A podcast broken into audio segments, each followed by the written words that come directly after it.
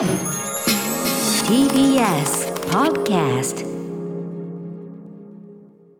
7月21日水曜日時刻は夜8時になりました TBS ラジオキーステーションに生放送でお送りしているアフターシックスジャンクションパーソナリティの私ライムスター歌丸そしてはい、水曜パートナー TBS アナウンサーの日々真央子です。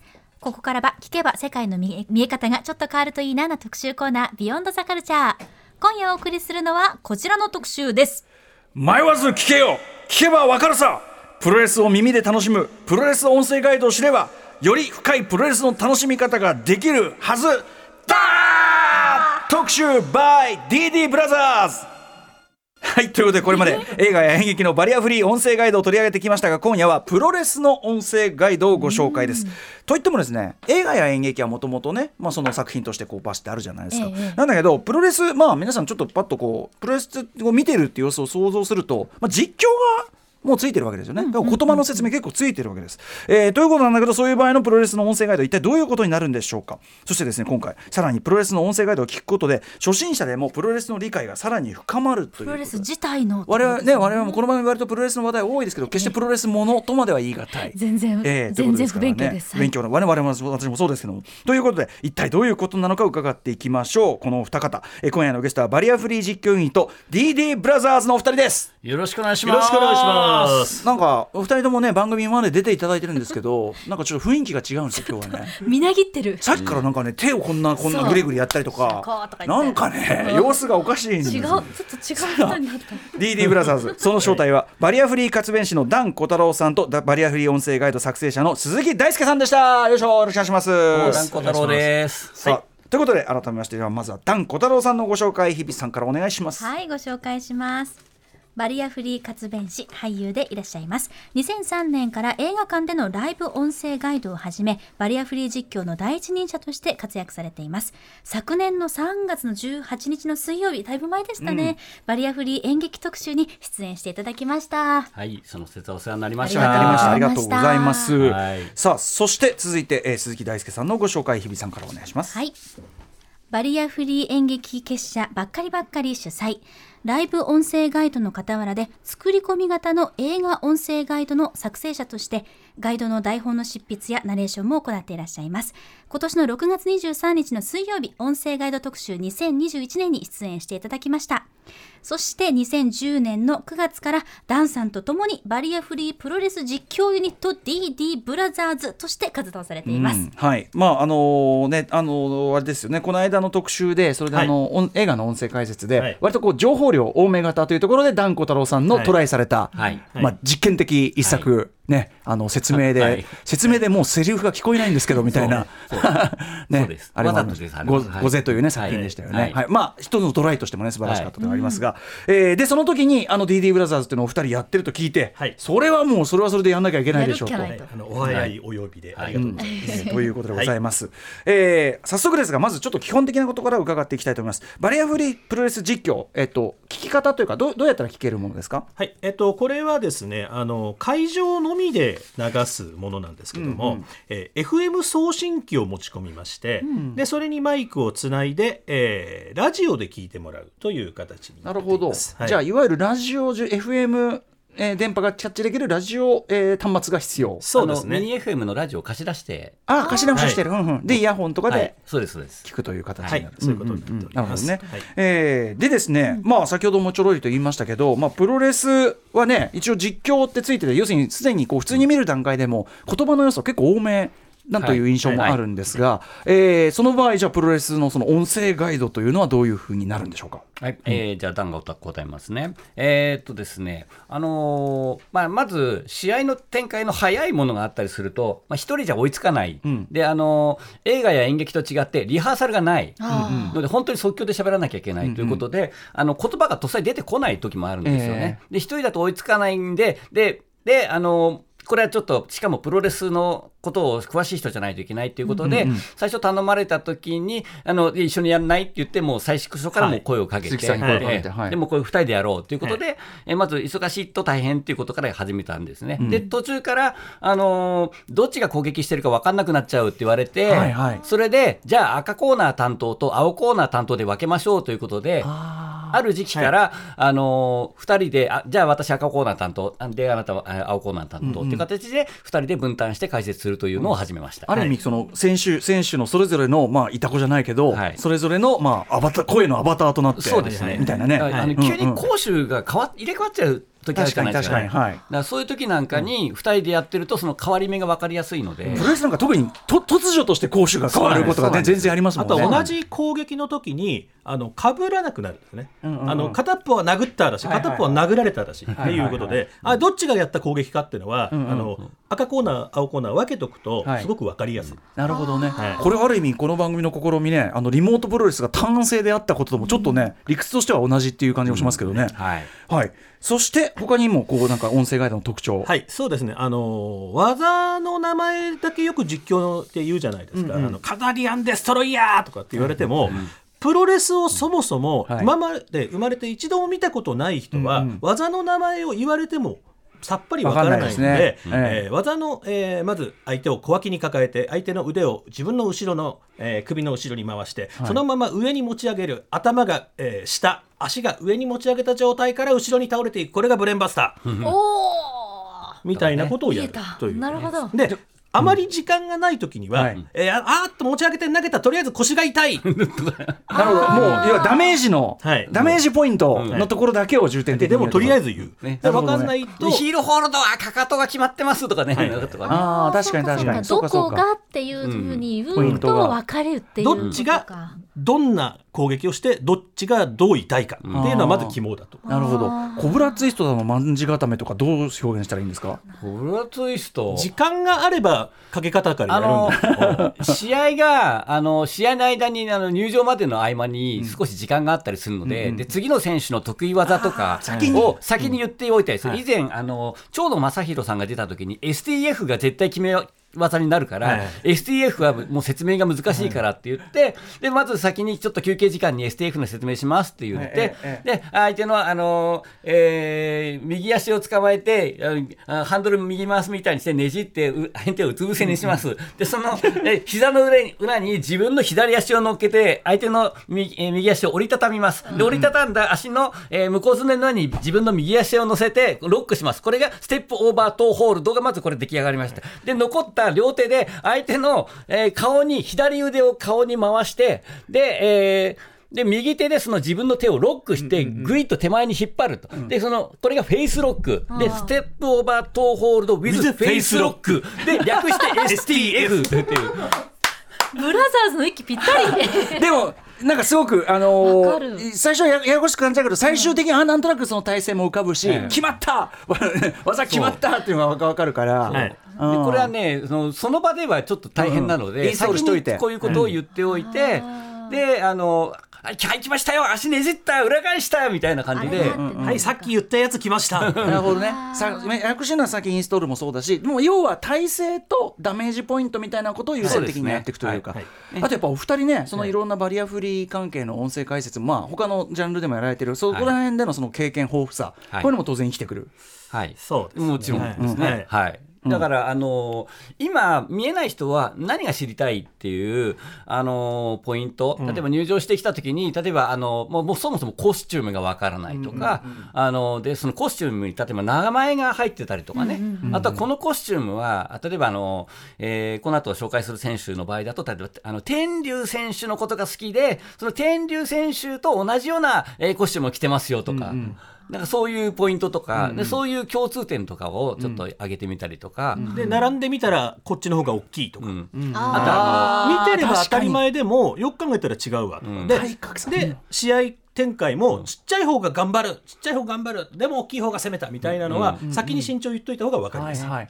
あとあの入場してきた時にレガースをつけてますとかってレガースっていうのは、要はすね当て、向こうすねをカバーする、あの防具なんですけども、これをつけてる人はキックを多用する選手なんですよね、キックを使う選手はこのレガースというのをつけているので、えーあ入場してきました。レガースをつけてます、えー得意技、えーキック、えーね、あのローミドルハイキックが得意ですみたいな話をね、えー入れていけるので。で、だからそういったとこなんかも、はい。もう入場してきた段階で段階から始まってる。どういうのが使うかっていう。だからある意味その今までの音声解説と違うのはその入場した段階に一種実況っていうか解説っていうかちょっと情報負荷みたいなところもそうですね。入る感じがはいはい。ねうん。面白いな。あとなんかポイントありますか？そうですね。あとは、えー、とプロレスって本当は大河ドラマなんですよね。もう長いストーリー長い間20年30年見ておくと得をするというジャンルではあるんですが。あのプロレスものを話せるときねすぐね何点何一なんとかなんて言われて、まあ、その度にこうこちらは若干へきへきした空気をこう漂う。へって言っちゃった、えー、まあはしはしぴなんかすぐね宇多田さんの何点何一なんとかですからみたいな。いやなんなん？それは分かんないからみたいな。それがね、うん。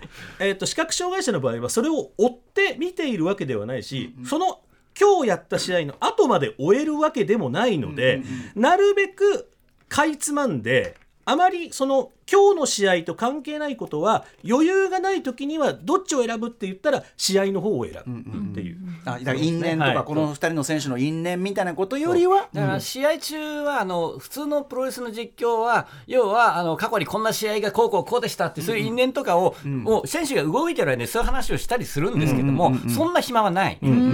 試合展開の方が大事、うん。動きの動きの解説のただし入れられれば入れる、そうそう、どこどれくらい隙を見て入れられるかこれはだからお二人がやはりプロレスものであるというポイント、つまりそのどの情報の取捨選択というその判断もできるってことですもんね。そうですね、はい、プロレスファン歴長いので、長いので。ねなんかね、その瞬間になるとちょっとだけ面倒くさみがね増すのがやっぱ ギラリと光るんですよね。いいですよおかしいなっていうね。もう映画ファンではあるんですけれども、プロレスファンでもあるので、僕の場合えは、あの映画の音声ガイド始めるより前にプロレスの音声ガイドやってみたいなと思ったぐらいなんあで。ーそうだったんですそもそも僕ら2人が初めて会ったのは映画でもお芝居でもなくプロレス会場ですから、そうなんだ。へえ。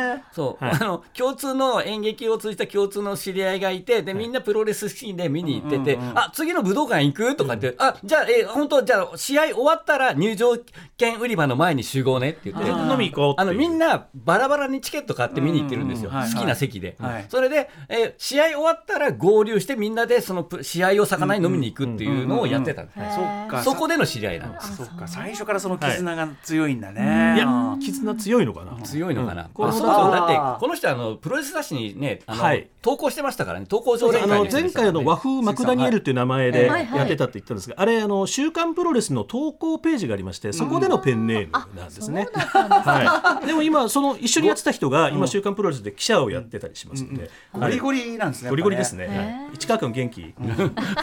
なそのでもな僕らの周りでもやっぱそのプロレス好きな人、まあ、コンバットレックとかもそうだけどさ、はい。まあ、多いから、やっぱそのそこでそこでつながった人たちのつながりの強さで羨ましくも感じるし、ね、あとそのダンス不思議なのはダンさんのさ映画ファンでもあるんだけどって、ちょその映画ファンである時とプロレスファンの時のなんか匂いが変わるの。何なの？何なのそれ？そうですね。確かに違いますね。なんか血がたぎりますね。面白いですよね。ははい。い、ということで今日はそんなお二人 DD ブラザーズに実際にスタジオで試合の映像を流しながらその生での音声ガイドを実演していただきます私は、えーちょっとこうアイマスクなんかして皆さんももちろんねラジオですからね音の情報でプロレスの試合を見ていただきたいと思います。After Six Junction. 時刻は8時14分。今夜も生放送でお送りしていますアフターシックスジャンクション。この時間は特集コーナービヨンドザカルチャー今夜はプロレス音声ガイド特集です。はい、えー解説してくれるのはバリアフリー実況ユニット DD ブラザーズのダンコ太郎さん鈴木大輔さんです。引き続きよろしくお願いします。よろしくお願いします。お願いしおます。さあということでこれから実際にスタジオで試合の映像スタジオではその試合の映像を流しながらだからあの日比さんは映像を見てそのお二人がどういうこう情報をねまさに取捨選択して、ええ。ー音声ガイドをしているのかってこの辺りも見ていただきますし、はい。私は本当に音で聞きますからね、生で音声ガイドをやっていただきます。はい。本日音声ガイドを当てていただくのはバリアフリープロレス団体ヒーローの試合です、この試合は2018年の10月8日東京高島平区民館ホールで開催されましたヒーロー19メインイベントです。友龍 VS 田中稔戦。友龍選手は耳が聞こえない選手で、またの名をミスターロープロレスということです。なるほど、えっとこのヒーローという団体はい。についてぜひねあのどういう団体なのかを。えっ、とそうです。これあの随分以前に、うん。えっと猪木さんの弟子だった、はい。えーレスラーの方で耳の聞こえない人が、あの練習生だったそうなんですけども、はい。はい。ちょっと猪木さんの知らないところで、ん。えっと、耳が聞こえないのを理由に辞めさせられたのが、60前後ぐらいになって、ええ。やっぱりやりたい。とはい。いうので、えっと息子さんを巻き込んで、はい。えーヒーローという団体を立ち上げて、あの旗揚げ当時は聴覚障害者プロレスっていう団体名だった、でそこに闇木という名前で、えーヒールとして、えー活動をしていて、で他に何人かの聴覚障害者レスラーが集まって団体が、えー形成されてそこに普通の健常者の普通のレス一ラーのなった。ね一般のプロレスラー、うん。はいはい。というそういう流れのだそうですね。あの3人だけだと試合いくつも組めないので、一般のレスラー、その、えー闇木さんが練習生当時に、えー在籍していた元新日本プロレスで練習生仲間だった人からの,、えーすいあの紹介で、プロのレスラーを何人か紹介してもらって、全部で5試合ぐらい組んでやるとなるほど。いう、ねことですね。つまりこのヒーローの興行っていうのは音声ガイドっていうのは常にこうデフォであるというかデフォそうですね。なるべくつけるようにしてるというはい感じですね。なるほど、はい。という団体ヒーローの,、えー、とその2018年10月8日の、えー、友龍選手 VS 田中稔選手戦ということで。はい。ということで、え。えーまあ、私は先ほど言いましたけど、はいここから先あのアイマスクしまアイすんでね。マスクじゃあどうぞ着用していただきましょう。ちょっと一応あの試合開始のところまで一応はい行こうかな。で日比さんは日比さんはね映像をはい見ていただいてとはいいうことですかね。映像と音声ガイドの両方、ということになります。ちなみにあのこの試合ですね、えっと約皆さん10分ありますので、はいでも試合の全部じゃないんです。そうなんですねはい、ごく一部なんですが約10分間この試合の様子を見ていただきますので皆さん準備はよろしいでしょうか。えーそれではヒーロー19メインイベント友龍 VS 田中稔戦試合開始です。はい、えー歌丸さんがね、えーサングラスを外して今、アイマスクをつけました。さあリングアナウンサーは阿川由美さん今月末に、えー舞台を控えている女優さんでもあります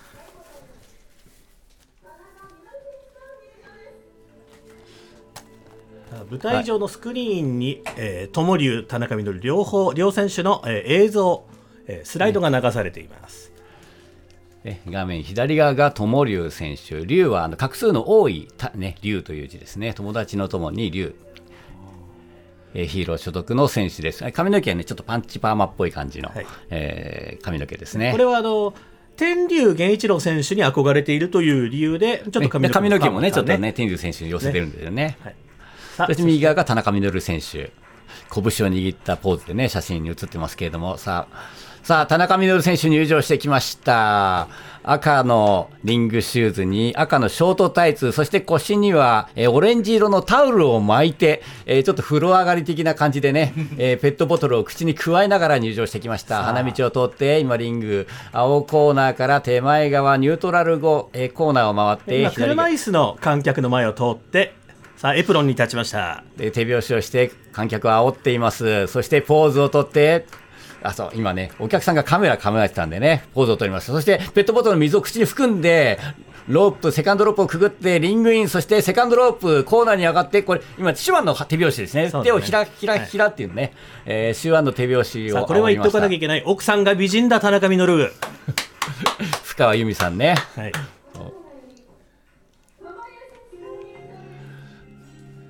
さあ、バリアフリープロレスヒーローのエースレスラーであります、友龍選手。えーこの大会より前にはですね、ジャガー横田選手ともシングルマッチを行ったことがあって、その時に、えーシングルマッチ戦ったジャガー横田さんが、あの、あなたは障害者じゃありませんというね、あの、試合後のスピーチがありました。あなたはえー耳が聞こえないかもしれないけれども、その分人の何倍も見えていますと、えーいうことをね、ジャガー横田さんがおっしゃっていました。えーねなかなかね、感動的なスピーチでしたね、はいあの時は。ということで、さあ、曲が盛り上がると同時に入ってくるんじゃないかな。さあ、ラジオの前の皆さんも手拍子、あお願いします。入ってまいりました、友龍選手。ヒーローの黒い T シャツを着用していますそして、えー今日は黒の、えー長いパントラウン姿ですあの引退直前の天竜さんがよく履いていたようなパントラウンね龍という字が入ってますね。黄色い文字で龍と入っています。黄色と黒のリングシューズねデフファイターって書いてありますね。はいデフファイター、フィーローって書いてあります。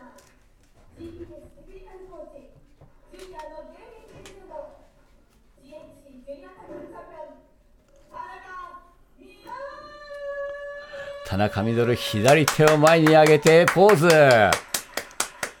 そして腰のタオルを外します紙テープが飛んでいます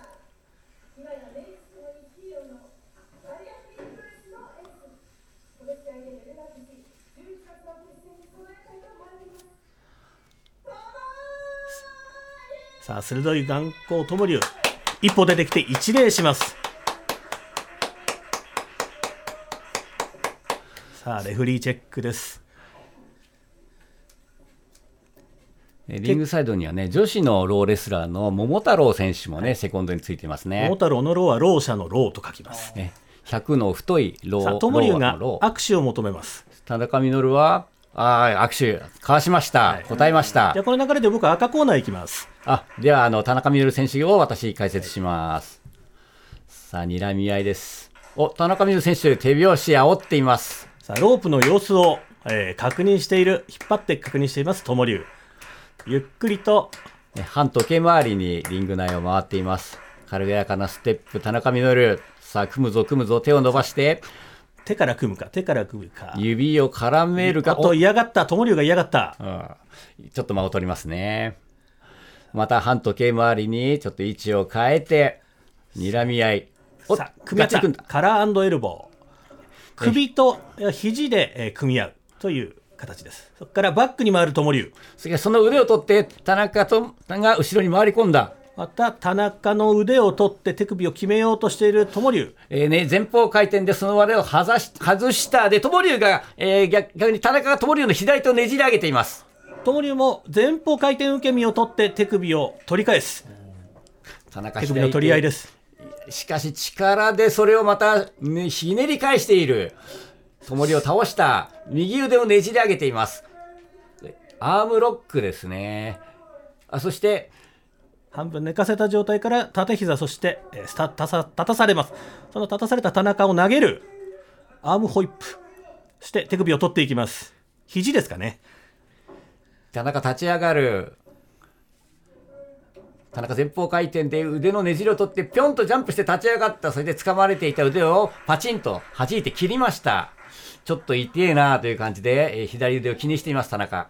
友龍もちょっと手首を振っていきますね、お互いに腕がね、痛い。また首4つから、田中が友龍の左手をねじり上げて、後ろ、背中側にねじり上げては絞っています。そこから、え田中が左手を友龍の頭に巻きつけてヘッドロック。そこからまた今度は田中が後ろに回り込んだ。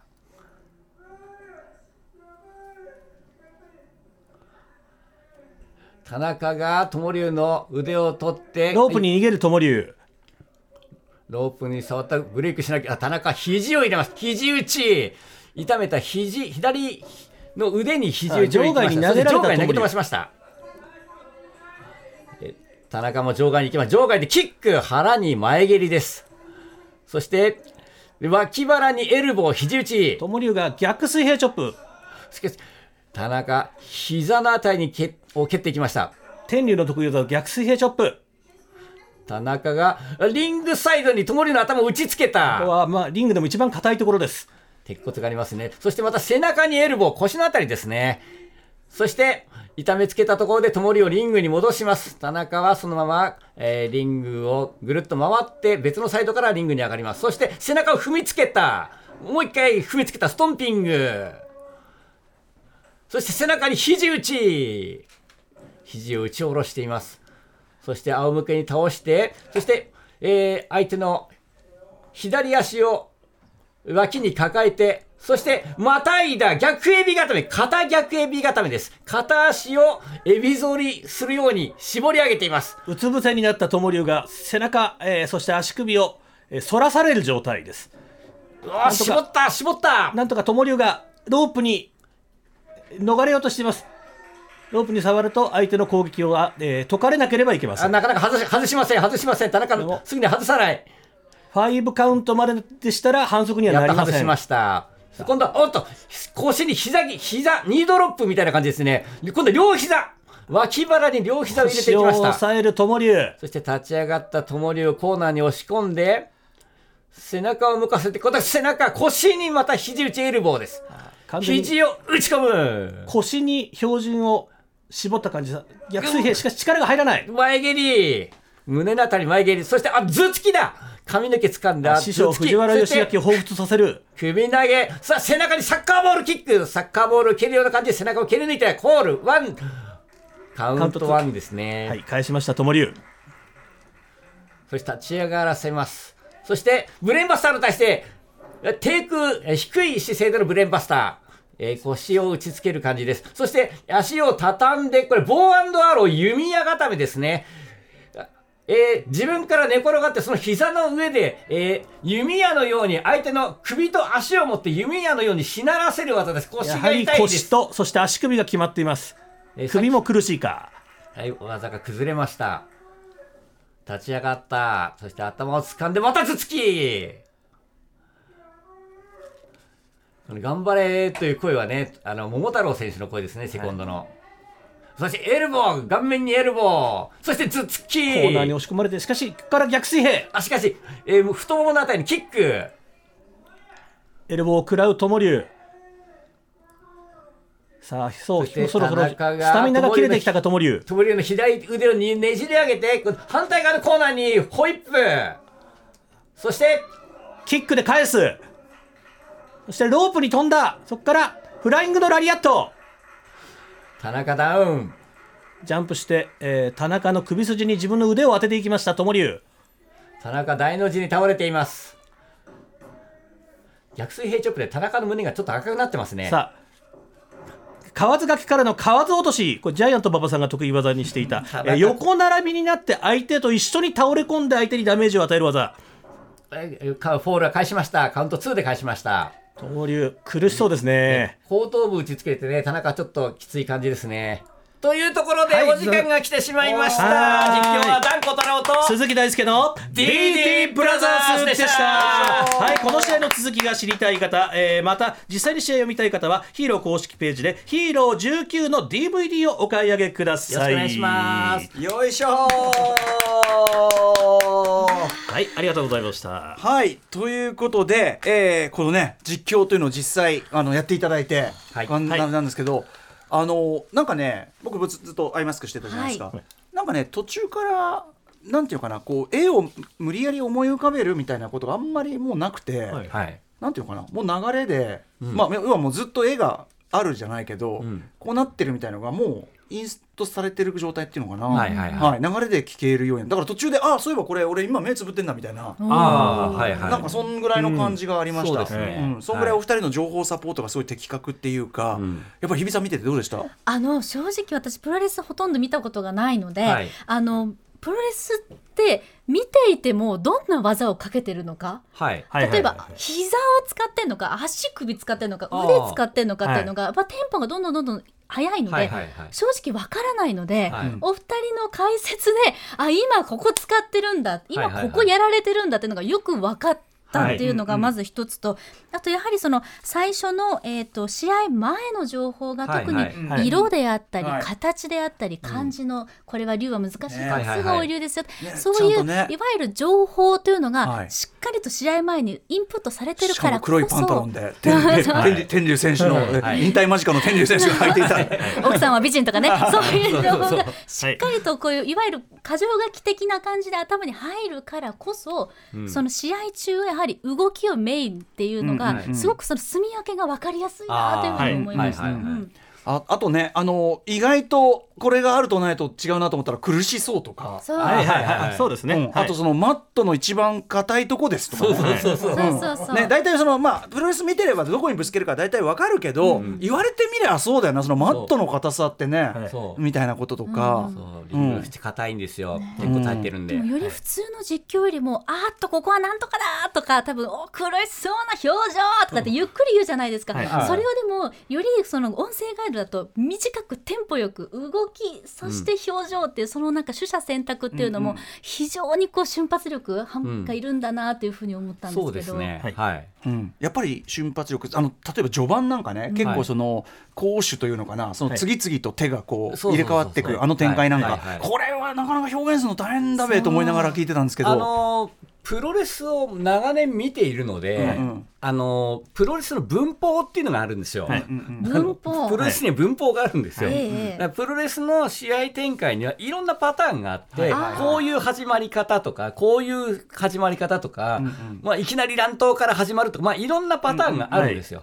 それであの序盤はこういうクラシカルなあのもう今日みたいなその腕の取り合いみたいなのもよくあるパターンなんです。はい。なのでこうあこ今日はこの展開ねっていう感じなので、はい。だから次に来る展開が大体もう分かってなるっていうことですね。ね、あの半時計回りに回って組むのか嫌がっているとかね、あのあれがあって。でも、はい。一旦こう始まるとテンポがバッと上がるわけだから、そうですね。当然技技っていうかねその、はい。展開とか技の引き出しというのかな、パッ、はいい、っぱい持ってなきゃいけないわけですよね。そうですね。それで。いてあの2人でやっているので、ええここは相手に任せるところだ。っていうのですっと渡せるので次の展開、まあ、考えながら、そう。うん聞いてられる、でもそのバックアンドフォースもねその受け渡しもね、そのかぶっちゃわないでね、見事にそしてかぶるところはかぶってる。そうね。はい。そうだね。はい。実はそうか。ぶってもいいいやとも思ってる。投げられる、はい。投げ飛ばす。これが受動体なのか、はい。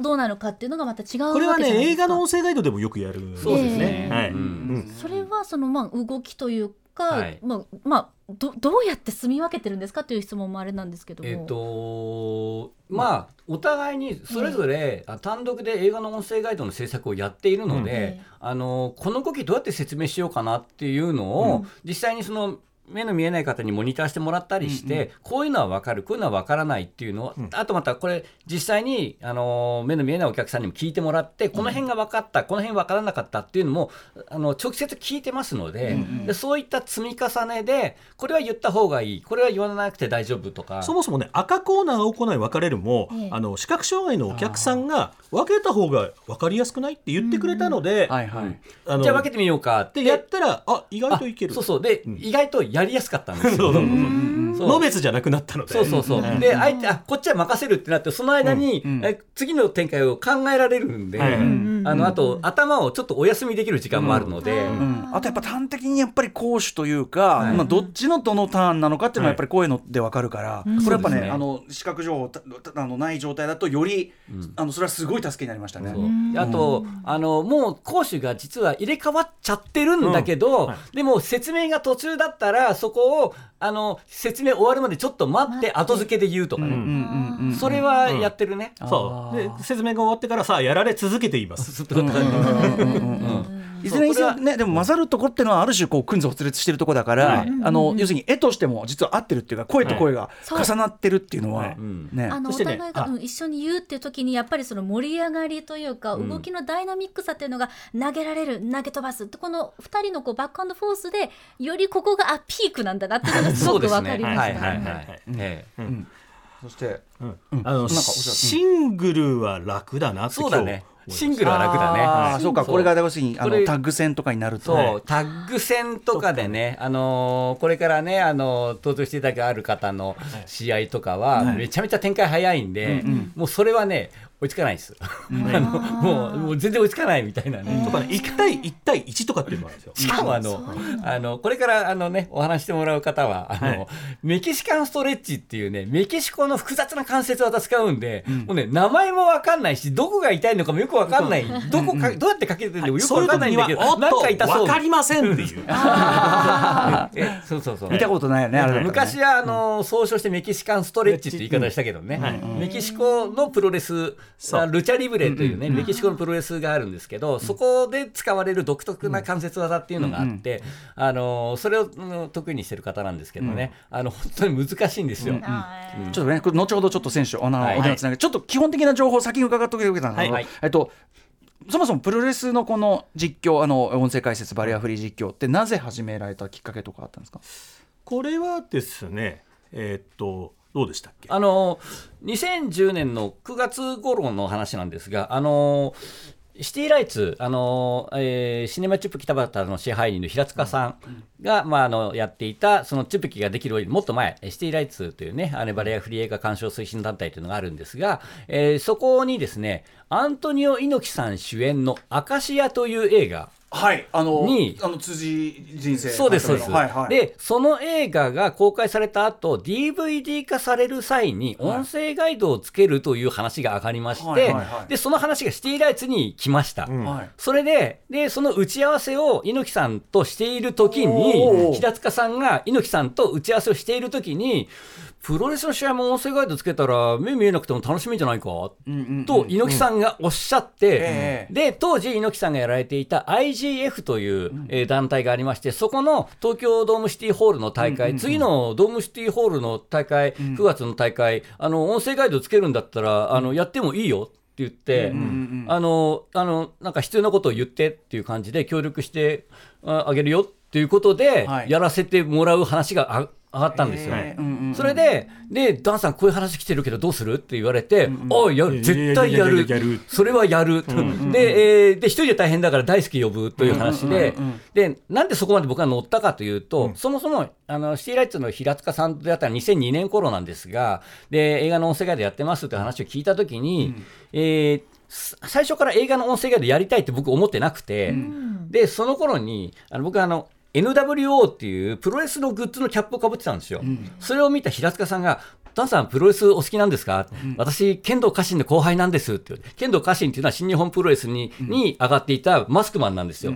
え、え、え、剣道家臣の後輩ってどういうこと？って言って、ああ、私、早稲田のアマレス部出身なんで、ってお剣道家臣の中の人の後輩なんだはいって。いうことで話が盛り上がっちゃって、それで、で、でさ、いや、プロレスすっごい好きで、あのプロレスに音声ガイドって作らないのかねって言って、僕は映画の音声ガイドの話を聞いて、プロレスには音声ガイド作られないのかなって、先にそっちの話はいはい。でちょっと盛り上がったんですよ。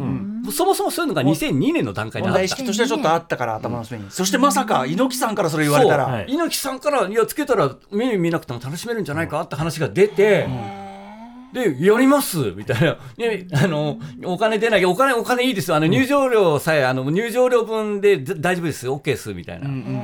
なんかね先ほどのあのヒーローの成り立ちのね話から考えるとやっぱり猪木さんのねやっぱり猪木さんんなんですか？だからねそもそも猪木さんが聞こえない弟子がいたっていうのがちょっと頭の片隅に残ってねて、知らないうちにその頃僕らは闇木さんの存在知らないので、思いつかなかったですけど、今日たまたま話そういえば闇木さんの存在がいたからそんな発言が出たのかもねっていうのを、ね。今日になってちょっと思いついて、すごいねやっぱり猪木さんすごいね。猪木さんすごい、いやーそして明石家だったんですね。やっぱね。ね。そうなんですよ。サメが来るぞーってね、サメ、サメ、ドーン、サメが来るぞーってあのね、あそこの、はい、ということで、さあ、ここでですね、はいえーもう一方ゲストがいらっしゃるんですね。そうなんです。ゲストの方とお電話つながっております。プロレスリングノア所属第43代 GHC ジュニアタックチャンピオンの大原はじめ選手です。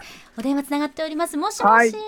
こんばんは。こんばんははじめまして、プロレスのあの大原はじめです。はい、よろしくお願いしますよろしくお願いします。さあ、ということで、えっ、と、実はそのプロレスリングノアではですね、プロレスの音声ガイドをもう取り入れてらっしゃるんですね。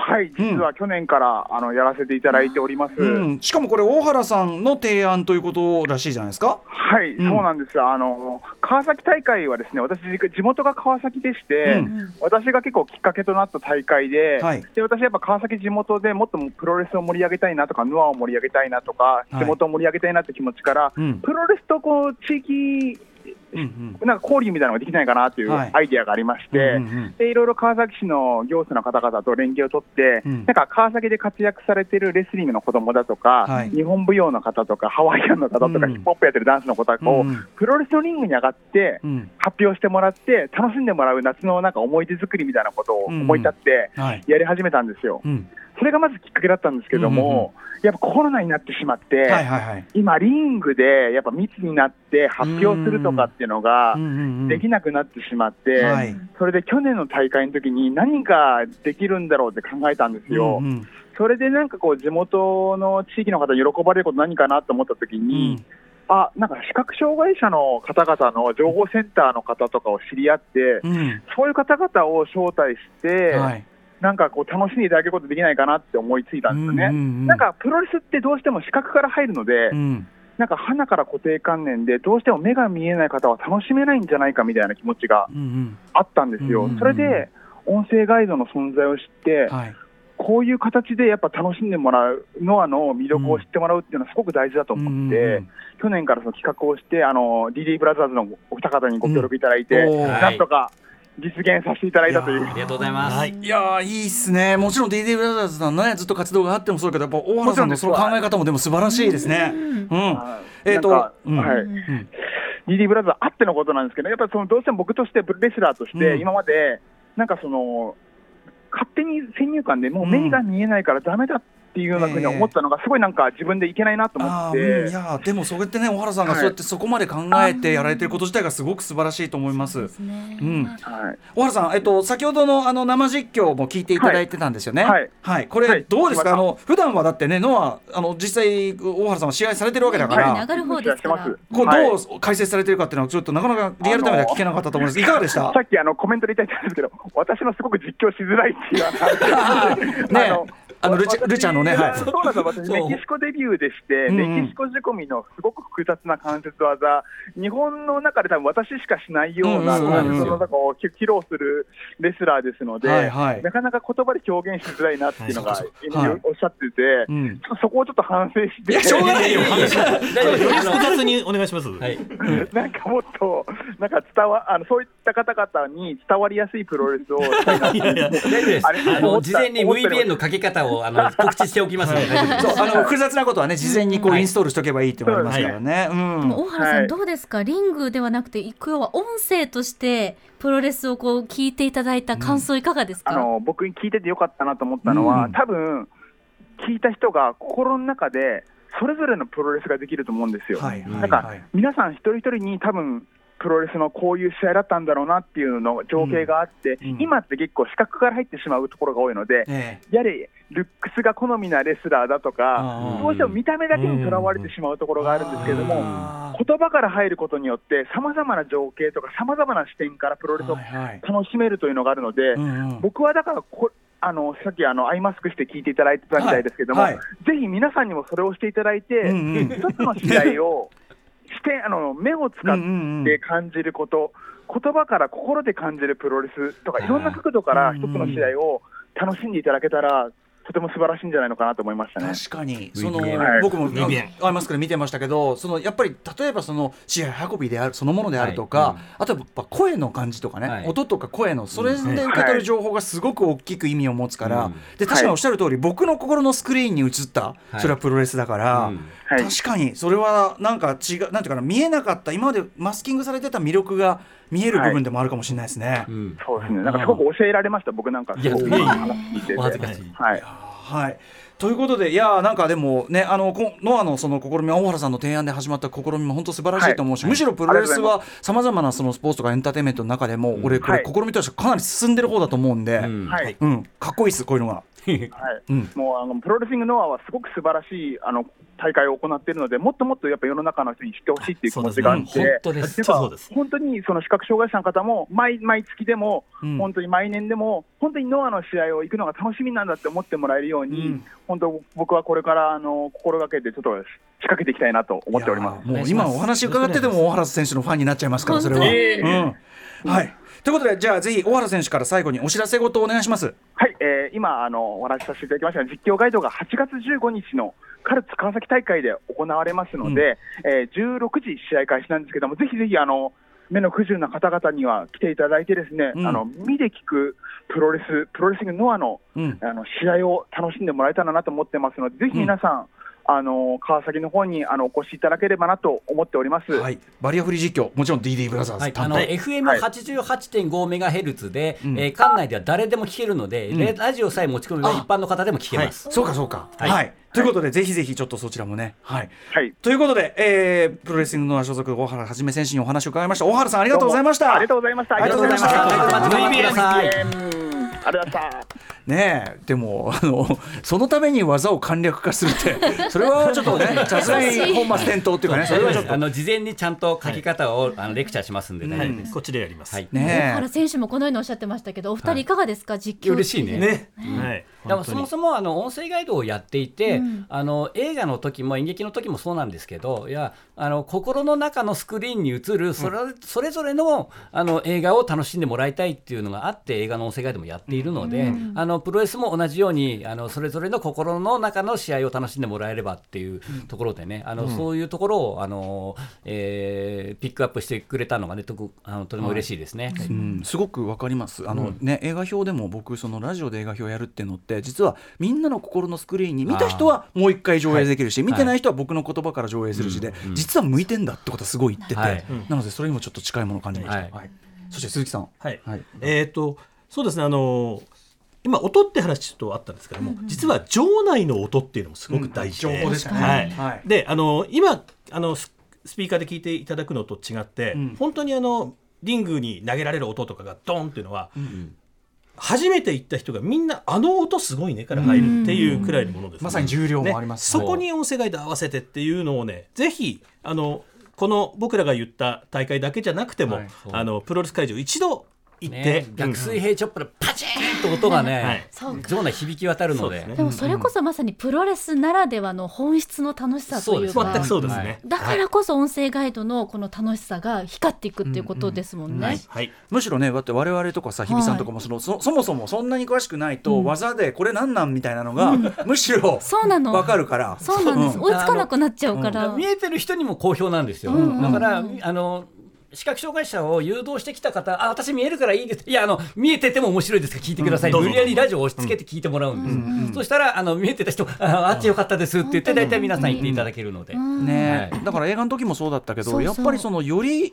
そのめなんていうかな本質が出るっていうか、とこはあるしあとやっぱりプロレスは絶対合ってますよね。なんていうかそうだと思います。やっぱり文法とおっしゃったけど、うん。そう。うん。やっぱりその一つのこうこれが来るからこうです。ちゃんとその対話だから。そうリズムですよね。そう本当になんかプロレスってこんなにリズミカルなものなんだっていうことを初めて知りましリズムた。大事ですリズムすごい大事、はしかもリズムがお二人のね喋りによって可視化されるというか、はい。過聴化されるというか、うん、でちゃんとこうう給付っていうんですか、ちょ例えばさっきは大の字になって寝てる。そこはちょっとお休みだからそこで情報を入れる、そしてまたテンポが速くなって、どんどん技が仕掛けられていく。で,、そうで最後のクライマックスパチンっていう音があるっていう、もうすごくこうリズムがあるからこそこの音声ガイドっていうのがプロレスは特に生きるんだなっていうことをすごく実感しましたね。ね、しかもこのフォーマットだからすごく我々は完成っていうかねあこれいいじゃんって感じで聞いてるけど、まあこう作ってお二人が作っていったものというかね、はい。えだって世界的にもって言っていいんですかこれ？いやだって聞いたことないよね。ああそうだと思います大体あのスポーツの試合を2人で実況するっていう要はそうっすよね。実況アナウンサーと解説者っていうのはあるけれども、実況が2人っていそうのは、ね。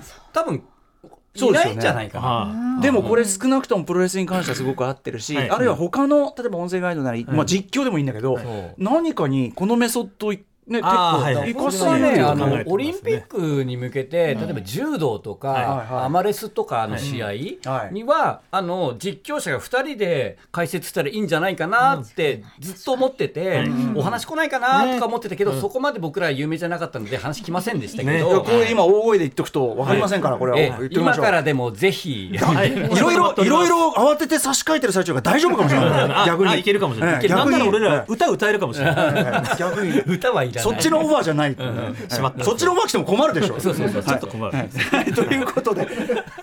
まああの、はい。またまた音声ガイド新たな新たな扉というかなんかすごい元の大事なエッセンスに気づかせてもらうというかな、はい。そういうような特集でございました、はい。さあということでお二人からぜひまたお知らせごとお願いします。はい、えーヒーロー29、えーというのがありますね、はえい、8月13日のね金曜日夜7時から新宿フェイス大会というのがございます。そしてメインイベントは？さあ、ほえーその日のメインイベントは田中稔ふ土方隆二 VS 友龍藤波辰巳 DD ブラザーズもバリアフリー実況します。はえーチケット情報などは詳しくはヒーロー公式サイトをご覧ください、はい視覚障害のある方はその旨お伝えいただければこちらに、あの来ると思いますのでどうぞよろしくお願いします。なんと藤波辰巳選手、ねびっくり。そう。レジェンド。と友龍選手がねであのそうドラゴン藤波と友龍ダブルドラゴンドラゴンですよ。そうですよね、はい。その天竜選手に憧れてというかねその人もね、そうなんです。ぜひお越しくでださい。今日対戦し、ね、実況した田中稔選手もまた相手方にいるので,、であれが3年経ってますので友龍がどれぐらい成長してるか、それ以来の戦いということで、そこも見どころです、はい、そして、えーもう一人どうしてもどうしても見てほしい選手藤田峰夫という選手がいます。見てほしいね。もうこれはねぜひ見ていただきたい。藤田どんな選手なんですか？えーっと公共の電波で言っていいのかしらこれは、うんうん。えーっと全ての決着が、えーやられる時もやる時も、えー、全てえー股間で決着がつくという。あのーあのねなんかみんな あの股間を押さえて倒れたままノーコンテストで試合があの終わってしまうとそいう。う6人タッグマッチ6人の選手とレフェリーとコミッショナーが股間を押さえて、えーもう全員動けなくなってもうノーコンテストとトってかって言っていう。っていう謎の試合そうそうが